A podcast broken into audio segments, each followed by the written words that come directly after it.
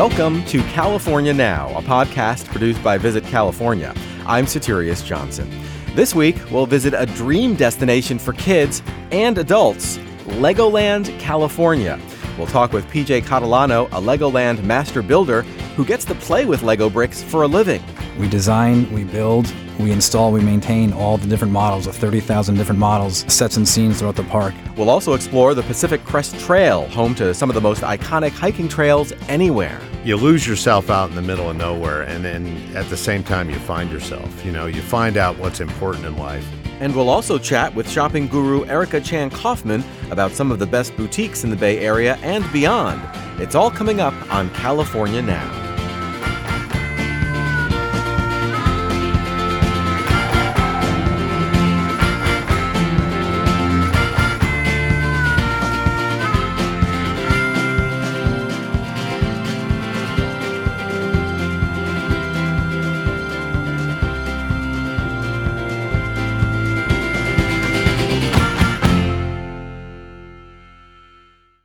There's a recurring theme of sorts here on the California Now podcast. We tend to interview guests with extremely cool jobs. There was the Michelin inspector who gets paid to eat at the best restaurants in the world, the professional cowboy, the full time rock climber, the spa evaluator, and the list goes on and on. Well, today, we're going to continue this tradition because today we're going to talk with PJ Catalano, a Lego master builder who works at Legoland California in Carlsbad. Welcome to the California Now podcast, PJ. Thank you. Thanks for having me. Lego Master Builder. It sounds too good to be true. I mean, like a lot of people, I grew up playing with Legos. Is that what you now do for a living, PJ?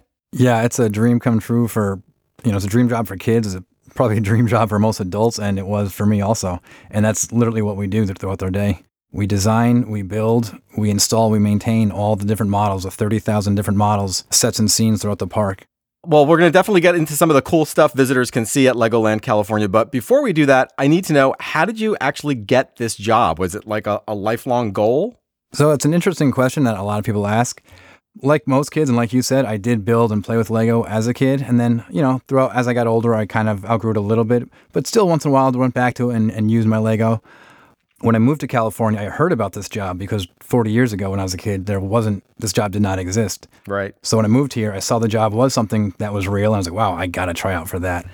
um, so I did. I went to the audition, and the auditions, they change throughout the years, but the basic common aspects are there. And the three things you have to do is you, you build for time and speed. The first one is you build a two dimensional object, the second is a three dimensional object, and the third is uh, enlargement. So you have about a half hour to do each one of these projects.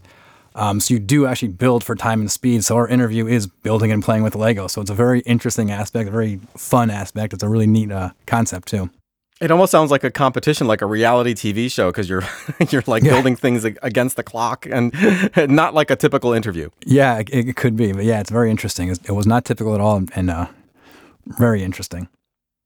So you've been with Legoland California for how long now? Like five, six years. Um, uh, what would you say the best part of your job is? Uh, yeah, uh, six years now. So the best part would probably be seeing everything that we build and we design, everything we put out in the park, and seeing the expression on kids' faces and families' faces. They love being inspired. They love uh, seeing what they can do. And we have so many questions asked by guests on a day to day business about like how it was possible, how'd you do that? You know, when you, when you talk about all this, I kind of imagine your office or maybe your workshop to be kind of like a cross between a kid's playroom and that massive warehouse from the last scene of Raiders of the Lost Ark. Am I am I close?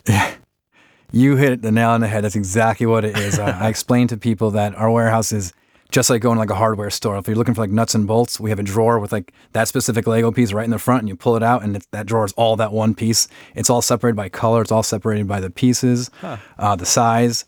Uh, but then also our desk is just filled with all the little things we've built throughout the times, little prototypes and design paperwork, and it's like a, a kid's playroom and also a, uh, an adult uh, um, workshop all mixed in together. It's a lot of fun. It sounds like a kid's dream come true, actually.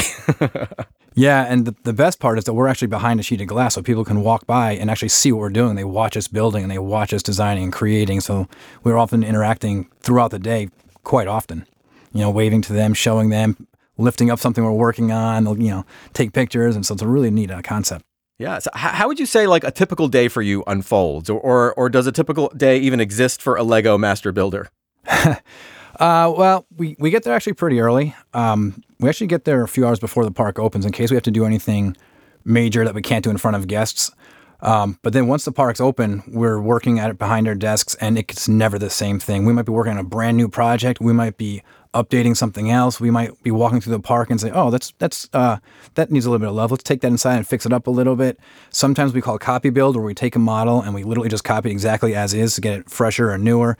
Sometimes we take some older models and we completely redesign it on a computer. Sometimes we redesign it on a computer and then change it in our head and build new things. So it's never the same thing. It's always a different project. It's always changing and um, evolving throughout the day and throughout the projects.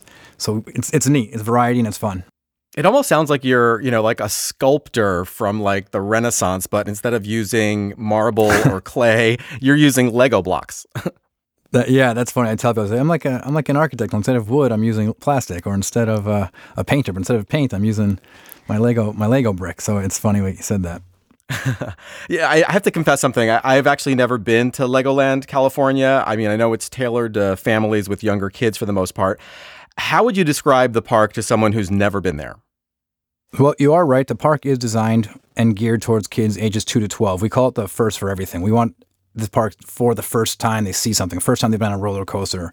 You're not going to go upside down, but the kids are going to find it exciting. It's the first time they've gotten their driver's license, the first time they drive a car. So we call it the park for first. It's the first time they've done a lot of things, be on a boat ride.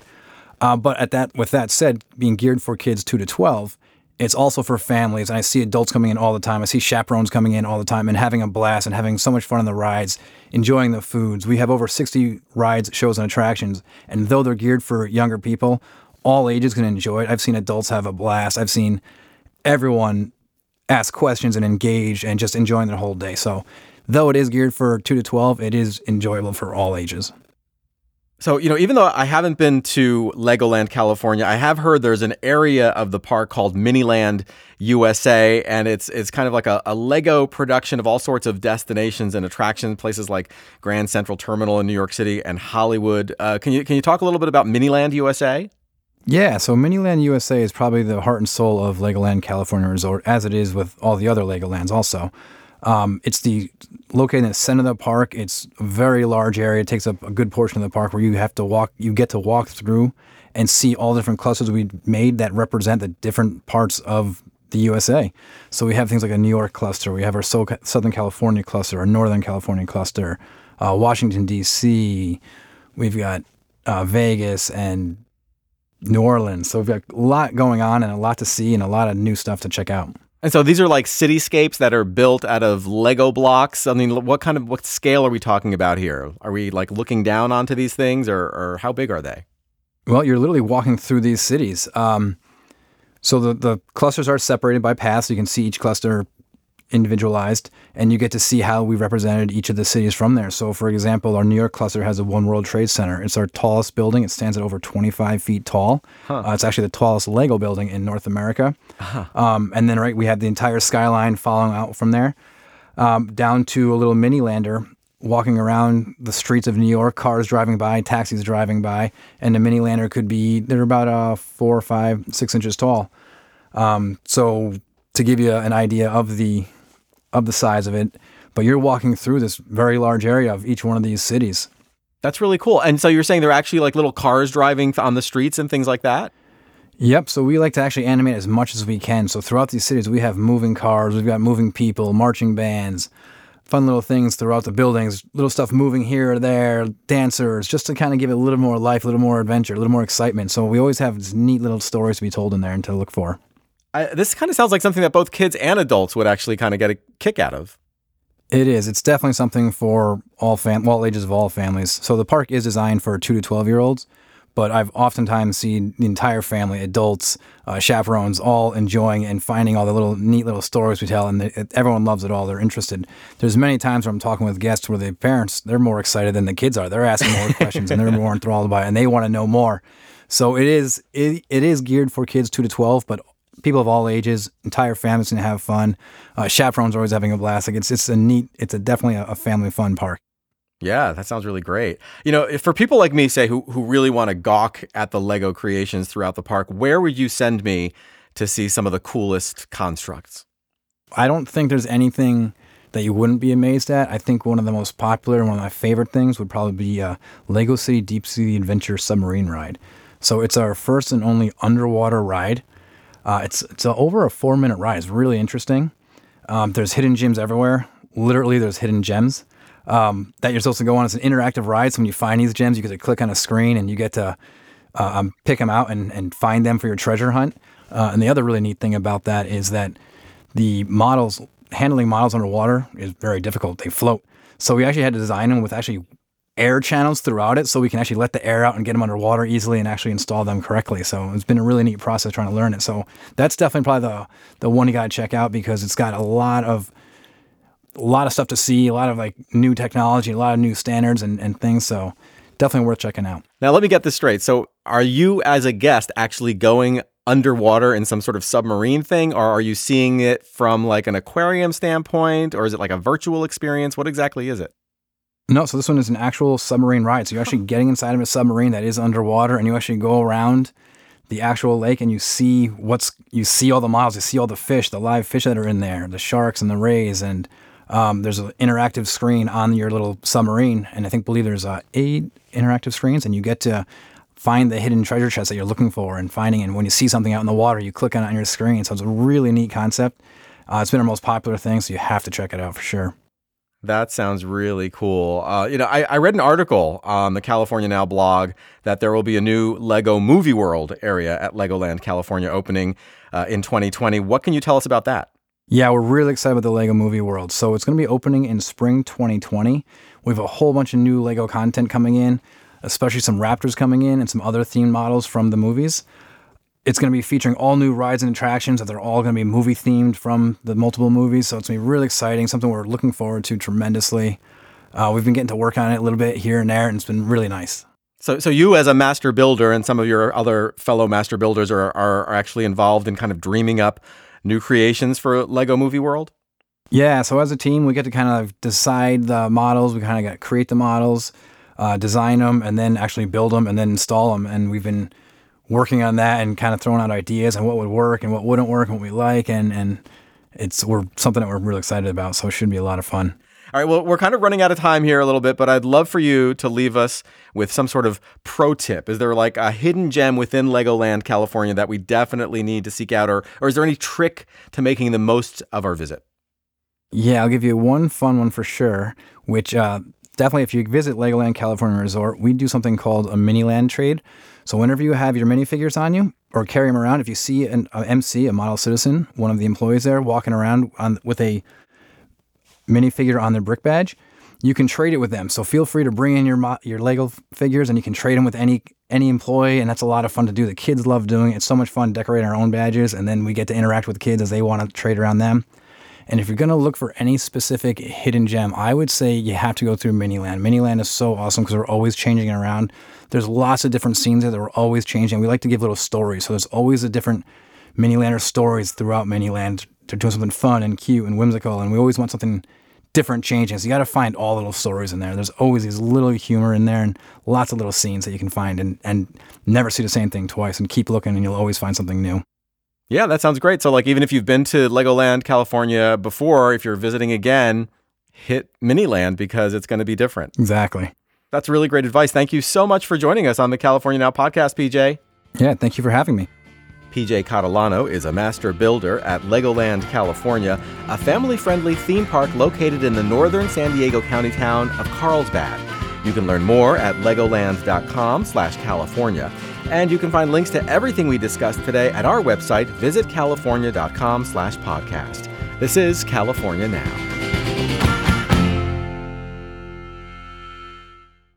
My next guest is an expert on the Pacific Crest Trail, an iconic trail that spans the length of California and, in fact, can take hikers all the way from the Canadian border down to Mexico. Mark Larabee is an associate director with the Pacific Crest Trail Association and also the author of The Pacific Crest Trail Exploring America's Wilderness Trail.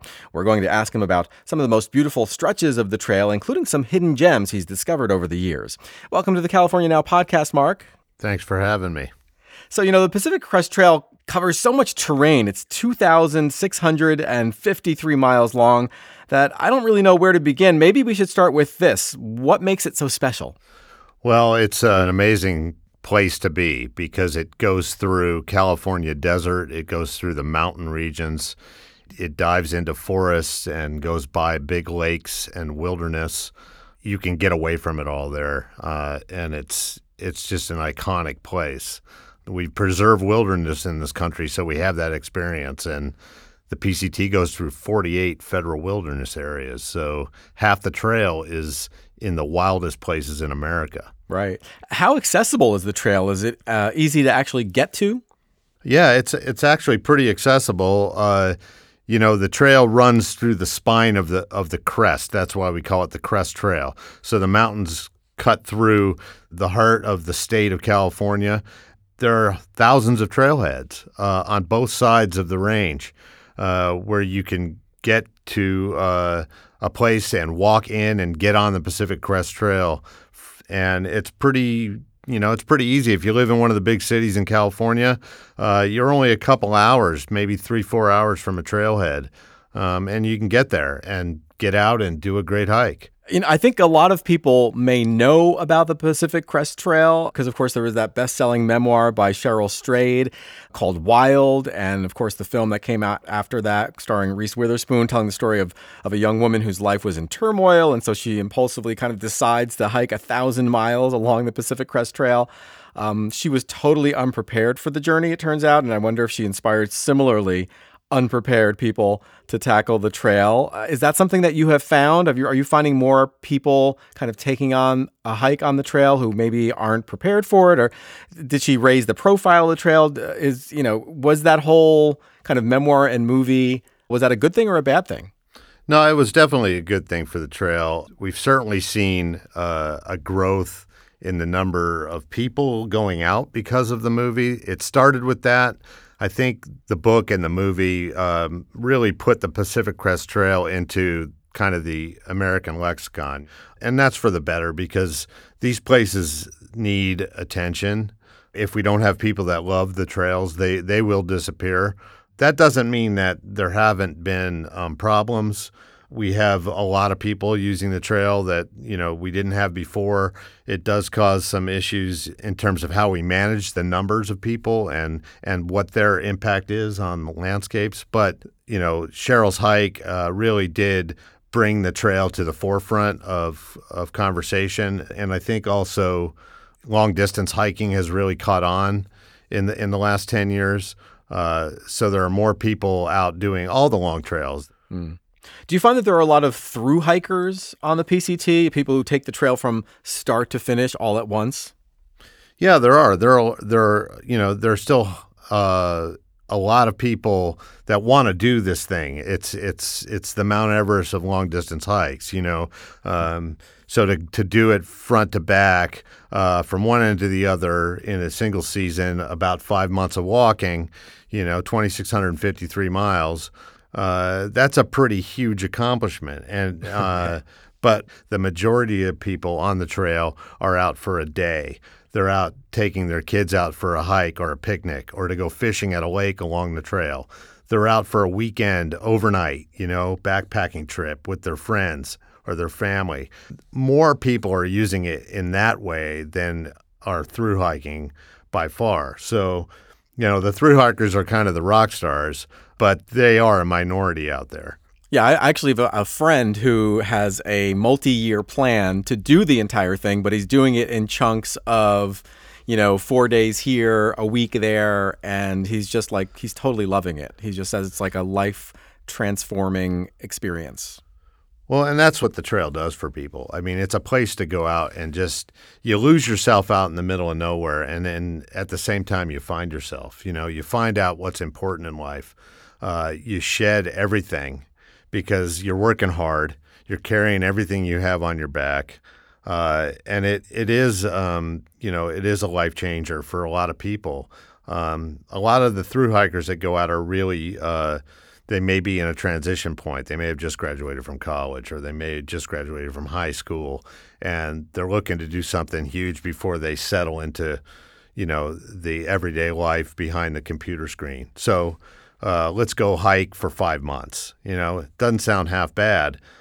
I think they get out of it a lot more than they think they're going to. We I hear a lot of stories from people that had no idea what it was going to do to them when they started, and five months later, they're completely different people.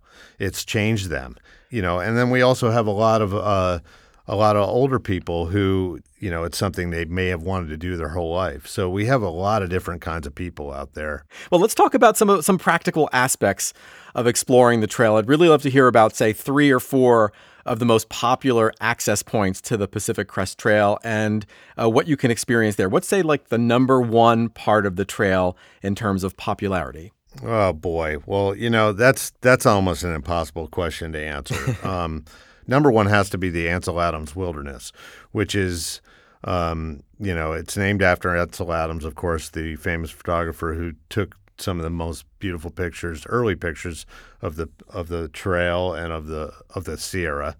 But you get up to this place in the Ansel Adams Wilderness. Uh, there are two great lakes up there. One's called Thousand Island Lake, and one's called Garnet Lake, and they they sit at about 9,800 feet above sea level.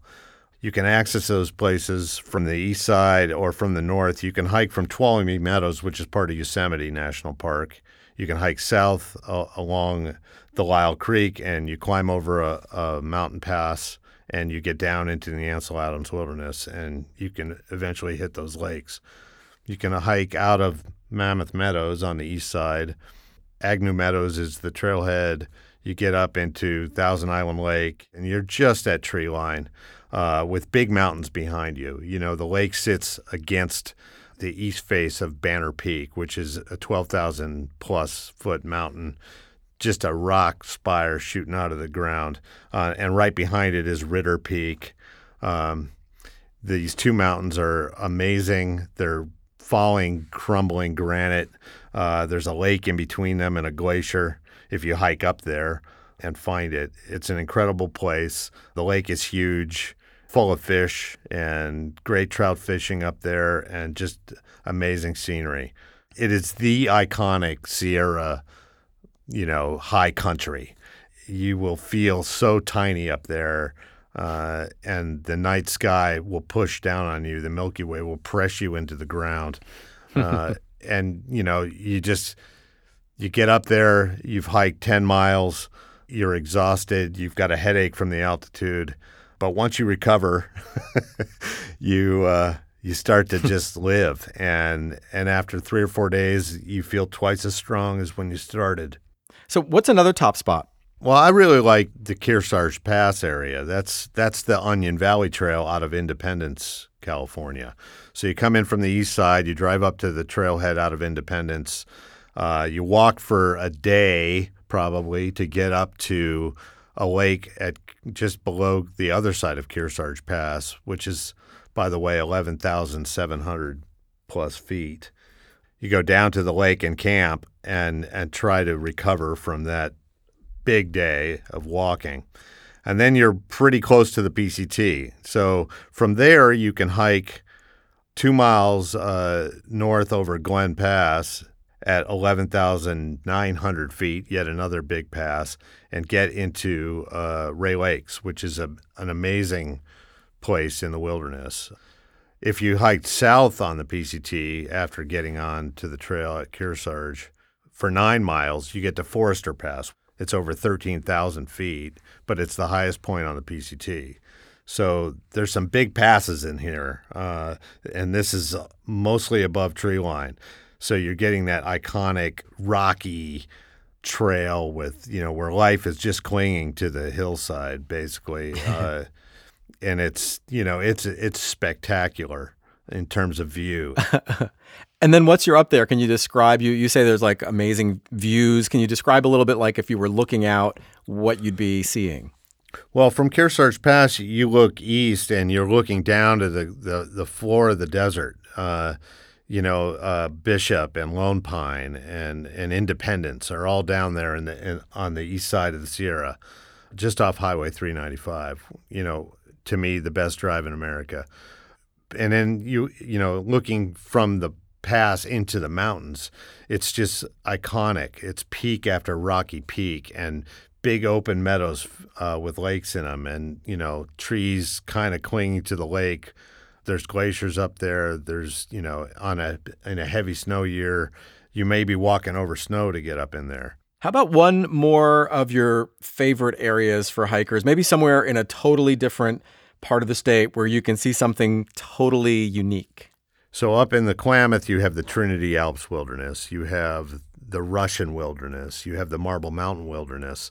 And they're all kind of centered around the town of Etna, or that's kind of where you can jump off. And if you go north uh, from Etna, you're into the Marble Mountain Wilderness. 32 miles of the PCT go through the Mount, Marble Mountain Wilderness. It's just a range of peaks Black Mountain, King's Castle, Marble Mountain, uh, lots of lakes in there, really pretty. Uh, if you go south from Etna, you're in to the Trinity Alps Wilderness. About 17 miles of the PCT goes through there. So you've talked about, you know, some mountainous regions that the trail cuts through. Is there one maybe you can talk about that's like at a lower altitude that might be a little easier for somebody who's a novice at this? Um, an area that would be a really uh, great place to start out, maybe your adventure on the Pacific Crest Trail. Yeah, the you know the the desert is is an amazing place, uh, and and it you know a lot of people would look at desert and say, you know, that's just not for me. It's barren. Uh, when you look closer, uh, you realize that the desert is its own wonderful, beautiful ecosystem. Um, we go through the Anza Borrego Desert State Park. Uh, the PCT goes through the Mojave Desert to the north. These deserts are, are they're, they're, they look like there's nothing there, and then a spring rain will come through, and the wildflowers uh, jump out of the ground, and they're carpets of color uh, all through these places. Um, the wildlife is different. You, you won't see deer and bears down in the desert, but you will see snakes and lizards and coyotes. Uh, and the trail is beautiful through these places. And that's why, you know, a lot of people say the desert's their favorite part. It is a lot of lower elevation and and you don't have to do that big climb. I think I got a different sense of appreciation once I walked in the desert and realized what a cool ecosystem it is and and how fragile it is and yet how alive it is. So you've totally got me like sold on it. Um, so let's wrap things up with some pro tips uh, for visitors looking to make their first foray onto the Pacific Crest Trail. Let's say a millennial couple, say from New York, comes out to California to spend three or four days hiking along the trail. Where might you send them, and, and what words of advice would you give them? First, I'd send them to our website because we have a lot of information about for new hikers on on just how to prepare yourself, what to do, what to bring, what to expect.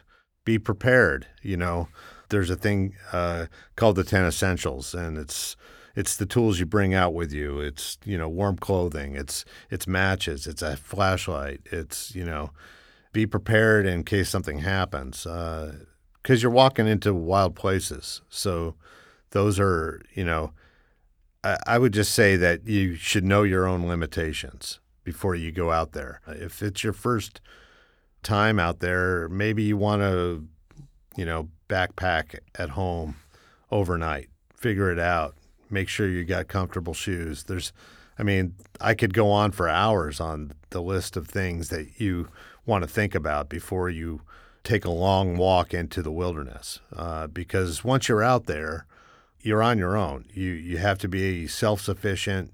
You have to be able to think on your feet. You have to understand what you're dealing with and where you are, and realize that in most cases, there's no one there to help you. So you have to be able to help yourself. Right. Well, I have to say, the PCT sounds like an amazing place. All the advice you've given us has really been great. Thank you so much for joining us on California Now, Mark. You bet. Thanks for having us. Mark Larabee. His book, The Pacific Crest Trail Exploring America's Wilderness Trail, is available on Amazon and other bookstores. If you're considering a Pacific Crest Trail adventure, you really should check it out. For links and more information about everything we discussed today, go to our website, visitcalifornia.com slash podcast. We make it easy to track down all of the destinations and attractions discussed on the show. This is California Now.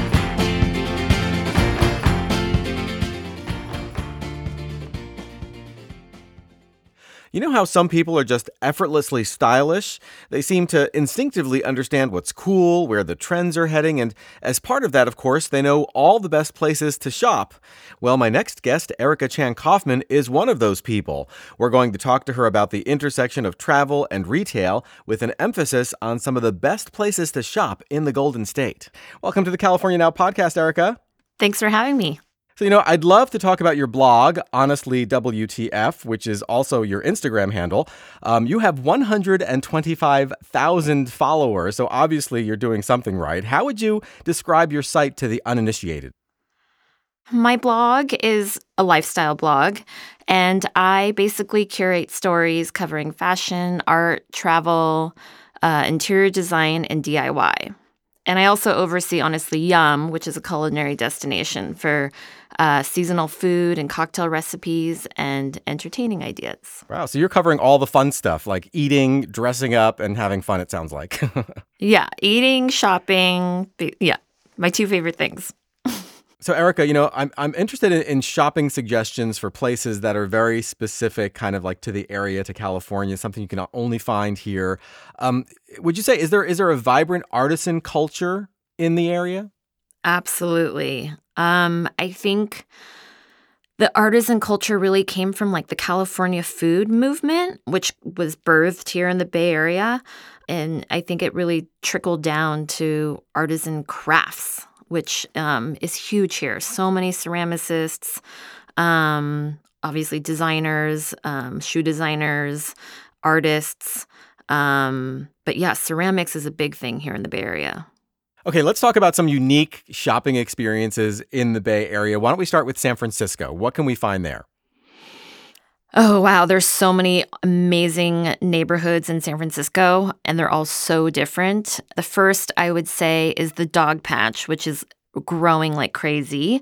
But one of the first residents in the dog patch is Bryr. The designer's name is Isabel Schofield, and she makes clogs and all of her clogs are made in her San Francisco studio slash warehouse, which was coincidentally an old former clog factory back in San Francisco's industrial era. yeah, it's super cool. And You'll see an entire wall of lindenwood clog bases. So that's like the base of the shoe. And you go in, you pick your base, figure out your shoe size and then select your leather. And she'll have, you know, 20 different clog styles out there for you to try. And so you kind of like play around and try sh- clogs on and figure out which style you like the best. And they'll custom make your own pair of clogs. And I think they ship them out in like two to three weeks, depending on how backed up they are. What I love is that they're an all female run company. She's growing like crazy and her clogs are insanely comfortable. Wow. So, so what else? What other places that we need to check out when, when we're in San Francisco? Yeah, um, Pac Heights is amazing. Fillmore has, you know, has always been an amazing shopping destination. There have been some newcomers in the last few years, including Freda Salvador, which is also another shoe company that I'm also equally obsessed with. I'm sensing a trend here with your shoe obsession. I love shoes. Um, so, yeah, so Freda Salvador is made up of two women, Christina Nelson and Megan Pappy, and they started Freda Salvador in 2012. And I really feel like they're responsible for putting San Francisco on like the fashion style map. And I feel like that kind of, their shoes kind of epitomize San Francisco style. They're like edgy, but also utilitarian, a little masculine, but feminine. Um, and if you walk around San Francisco, you will notice many women in San Francisco wear Freda Salvador shoes. They're so good. That's great. So, how about another one? How about a non shoe uh, pick that we have to hit? Okay, a non shoe. Uh, Hayes Valley is an amazing shopping destination. Tons of restaurants, amazing vintage stores, home decor stores. My favorite is Metier. It's a little jewelry store and they sell vintage and antique jewels as well as jewelry from new, modern, contemporary, independent designers. And you walk in and it's just like it really is like walking into a little jewel box. The the walls are all painted dark blue and it's just it's so beautiful and really you can find something for everybody. All right, let's do the same thing now uh, in the East Bay. Is there a distinctive, say, Berkeley or Oakland look? Yeah, there are amazing, amazing places to shop here in the East Bay. One of them is Temescal Alley, which is in Oakland. And it's this little alleyway that was apparently back in the day lined with stables for horses that pulled the town's trolleys. Um, but now it's home to a bunch of independent shops and restaurants and artist spaces. And it's a pedestrian only alleyway. And some of my favorite shops there are Esqueleto, which is also a jewelry store, um, vintage and modern. Uh, Dop City, which is a new shoe store, new shoe label. Um, the Vintage Rug Shop, which also just opened. Um, she sells a bunch of vintage rugs and housewares. It's beautiful, beautiful inside. And then one of my favorites and where I spend way too much money is Crimson Horticulture Rarities.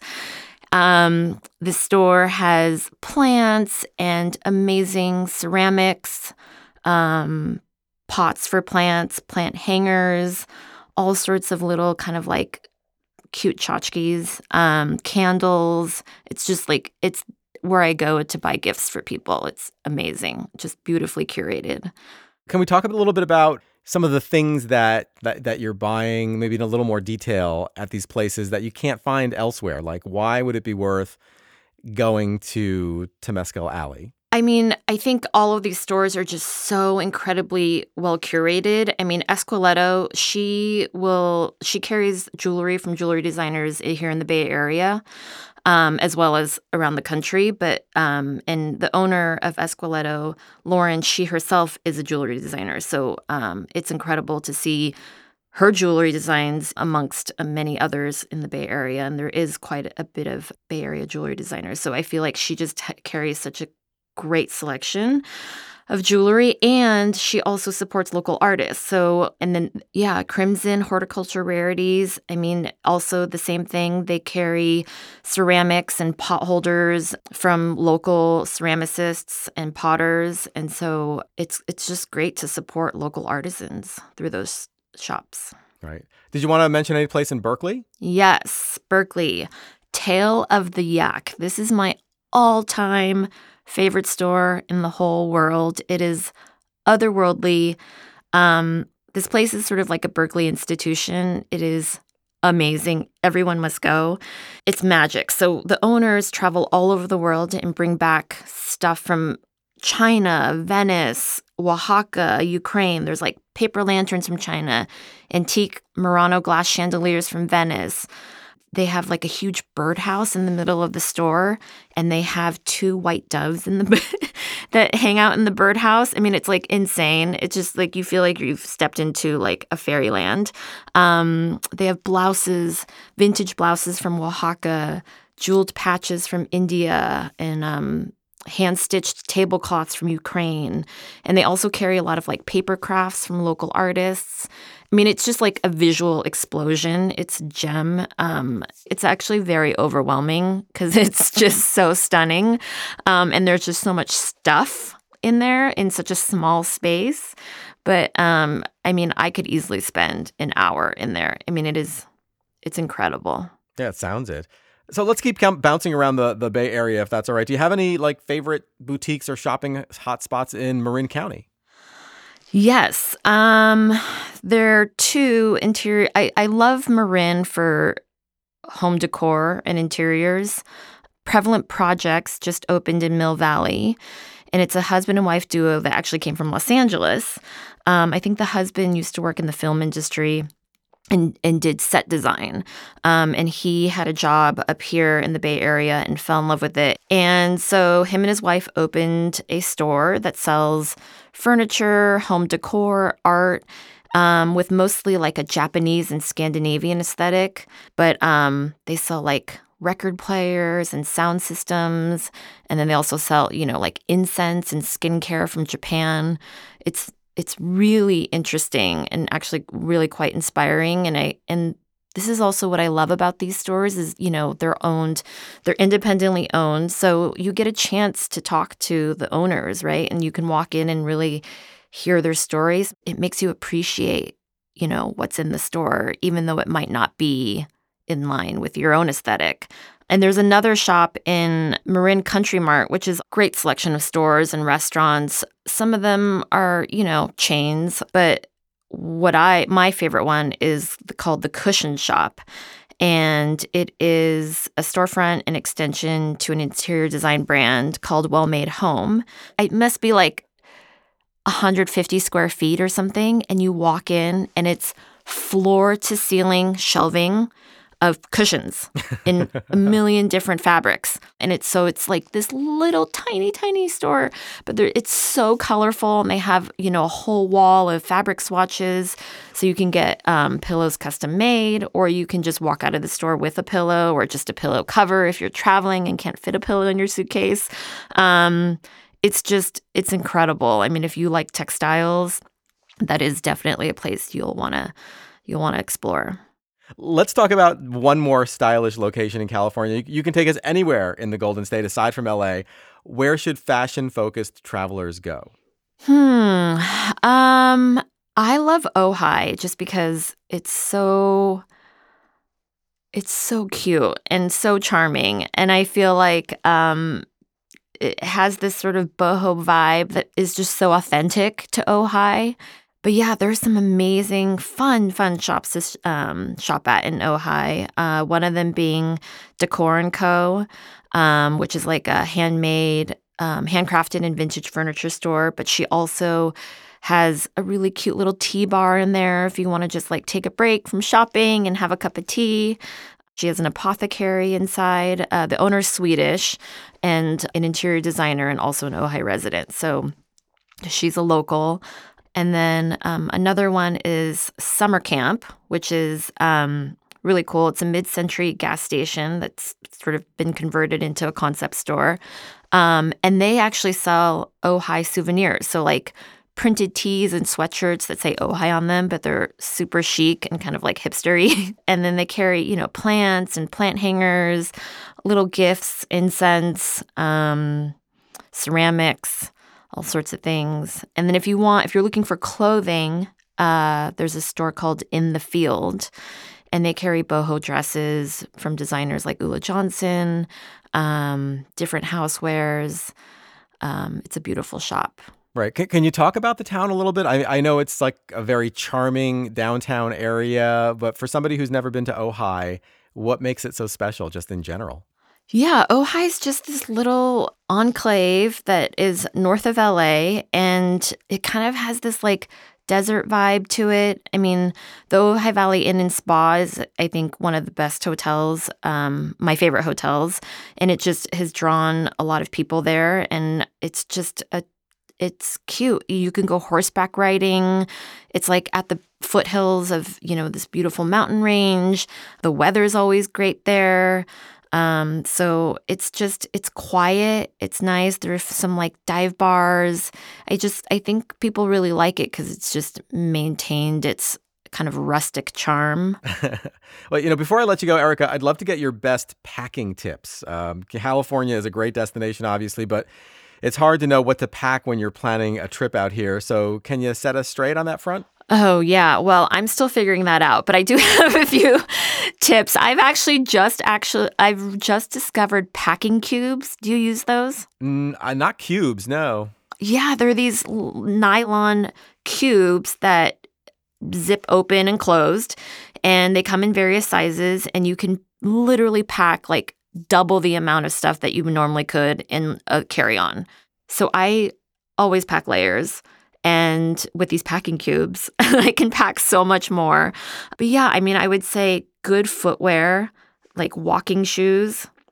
And uh, harking back to what I said earlier about Freda Salvador, I mean, I travel all over the world and I always pack a pair of Freda Salvador shoes because I could literally walk miles in them, which is um, why I love them so much as well. But yeah, if you just have some packing cubes, some layers, two pairs of shoes, you're set. Sounds great to me. Thank you so much for your great insights, Erica, and thanks for joining us on the California Now podcast. Thanks for having me. Erica Chan Coffman is the founder and executive editor of Honestly WTF, a lifestyle blog that collects and curates stories about fashion, travel, DIY, and more. check it out. And for links to all of the places we discussed today, check out our website, visitcalifornia.com slash podcast. This is California Now.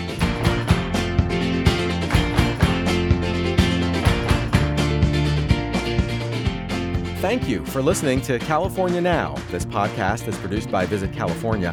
I'm your host, Soterios Johnson.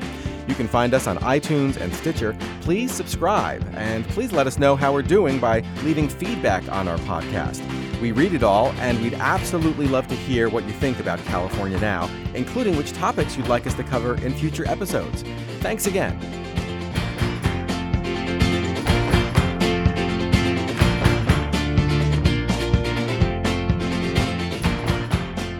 I loved hearing PJ Catalano's descriptions of Legoland, California, and even though I'm slightly beyond the target age range of 2 to 12 years old, I'm not gonna lie, I want to go to Miniland USA and see those replicas of New York City and New Orleans and Southern California.